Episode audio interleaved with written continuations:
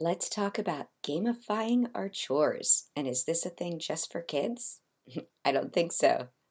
Join me today and we'll talk about how to take advantage of this great ADHD technique. Hey, friend, welcome to the Joy Living Home podcast. I'm Joy Ridenour, wife, mom of four, and unorganized professional organizer. I have a heart for ADHD moms and kids. After spending years learning and organizing for other people, I realized there is a real need to turn the concept of being well planned and organized upside down. It shouldn't be created by type A, naturally organized people as a way to fix you or your home. Organizing, planning, and productivity should fit the way your brain thinks. Albert Einstein said, Everybody is a genius, but if you judge a fish by its ability to climb a tree, it will live its whole life believing that it is stupid. Well, fish, Let's quit trying to climb trees while being given tips by monkeys who cannot understand how our brains think. Join me in the water and learn how to swim with the current of your life. It's time to say yes to unorganized organization and flexible productivity. It's time to choose joy. If you or your kid has ADHD, you may have discovered that video games have a huge draw. They are amazing for hyperfocus they give rewards that provide some dopamine, dopamine hits to the ADHD brain that are addictive in a way. In that addiction, there's a lot of benefits because you're competing on a level that there isn't any sort of attention or shame when you mess up. Actually, messing up helps you learn more about how to even get better at the game. So failures are seen as positives. You get these immediate rewards that'll boost you to the next level or earn you more power or earn you more lives. And just the the lights and the graphics and all the things are just food for the ADHD brain. And so you might discover that uh, if you're an ADHD adult, you haven't lost that love of video games, or you tried playing a video game with a kid and you realize how much you enjoy it. so, how do we turn that sort of benefit, the good parts of the video gaming, into what we need to get done in real life? Immediately, there are super cool ways that you can gamify chores for kids. And they don't have to be for just kids. Um, nobody has to know how you're getting your chores done at home. And when we are looking for ways to get our homes in order, we can start to organize and declutter and really make strides.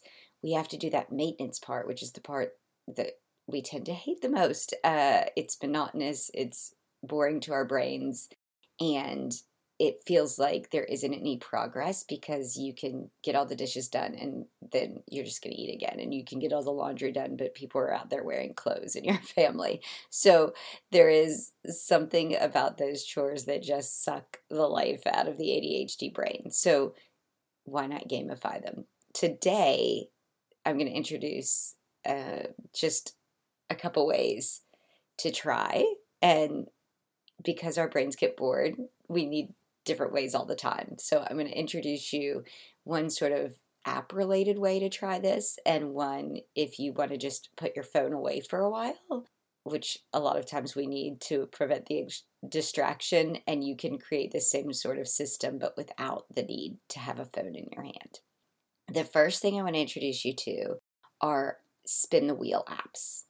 And there's one that's actually called Spin the Wheel, random picker. You can just if you actually Google, Google, if you search in your app store, spin the wheel apps, several will come up. But two that I have actually tried one is called Spin the Wheel, and the other is called Tiny Decisions.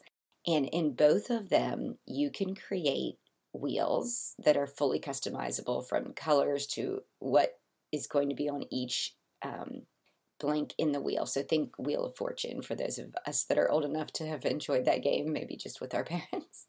Let's say part of what drags us down is I don't want the routine of Monday is laundry day and Tuesday is, you know, bathrooms and Wednesday is whatever. So you can create a wheel where you just put sort of all of those recurring chores on each different space on the wheel. And then you can get a little bit of a dopamine hit from the fun of opening that app, going, okay, I got to get a chore done for the next 15 minutes. And you push the spinner, and whatever it lands on, you just do.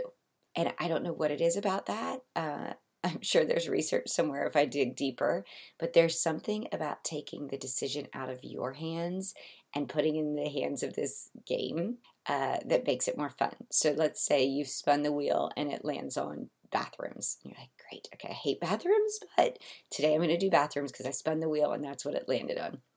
So then you have a second wheel for each chore that blows up that type of task to even tinier tinier increments because when your executive function doesn't want to hold a lot of steps and you don't want to get bogged down, if you one time sit down with this app and you put, okay, there's clean the mirrors, there's clean the counters, there's scrub the sink, there's scrub the toilet, there's you know scrub the tub, there's vacuum the floor, uh, there's put fresh towels out.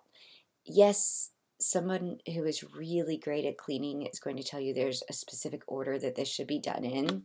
But hey, if it's not getting done at all and now it's getting done out of order, isn't that an improvement? I don't know why we have to have these perfect task lists that are linear. We can do things out of order and we can let our brains jump around with the fun of an app like this.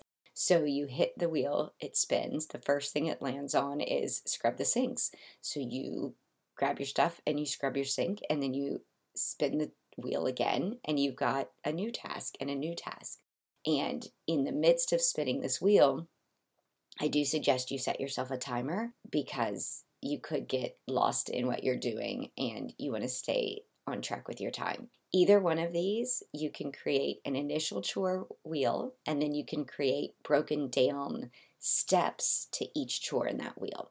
This is great for you and for your kids. So give that one a try. And if you want to put phones away and you don't want to deal with that, this whole same thing can be created with a couple note cards and a die.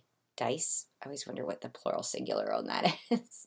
so if you break any of your chores or like come up with your favorite six chores and then break each chore into six steps, you can roll a, the dice and whatever number it lands on, that's the piece of that chore you do.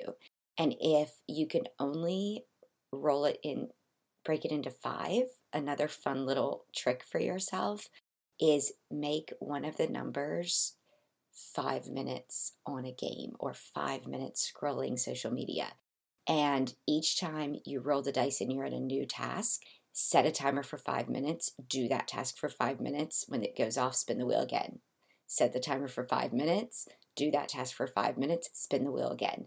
I will warn you when you're using these ta- these wheels, it doesn't stop a chore from coming up that has already come up once. There's no like, hey, that one was chosen, so we can't do that again. So if you hit the spinner or you roll the dice and you've just rolled two twice in a row, then obviously you're gonna have to be like, oh, re-roll because I've already done the number two slot on my card or I've already done that space on the wheel. So that's just a fun way to to break down these chores into bits, chunk them into little t- bits of time, not hold all the tasks in our brain that have to be done when we walk into a space.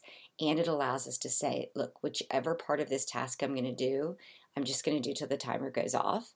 And for those of us that once getting started is the hardest part. And once we've gotten started, we can usually roll with things. If you set that five minute timer and you start scrubbing, you know, your sink and you're not quite done with how you want it to look, you can go a couple seconds past that timer and then okay, now I'm done that. And then you roll again and you set a new timer. It's often just the getting started that traps us. So hopefully this will help with the getting started. Hope this helps with making routine tasks more fun. Check it out. Comment to me if you've tried any of these and how it changed your chore time. Anyway, until next time, have fun and choose joy. Did we just connect? Seriously, do, do you feel at home here? Then please do me a favor. Yes, like actually right now. We can do this together in real time because I know you're going to forget. Your brain is about to jump to the next thing. I get it. But stick with me. Literally, stop what you're doing, look down at your phone, and hit that follow button or subscribe button, whatever it says. That's going to make sure you're here for the next episode. And I really want you to join me. Yay! Okay, now scroll all the way down and please rate and review this podcast. It helps other moms just like you find me and not have to feel so alone. And it's such a gift for me to read your thoughts and connect with me personally. There's so many ways to do it. You can shoot me a DM on Instagram at Joy Living Home or email me on joy at joylivinghome.com. But our community is going to be so much fun. You can go to bit.ly slash joylivinghome. I can't wait for you to join me there.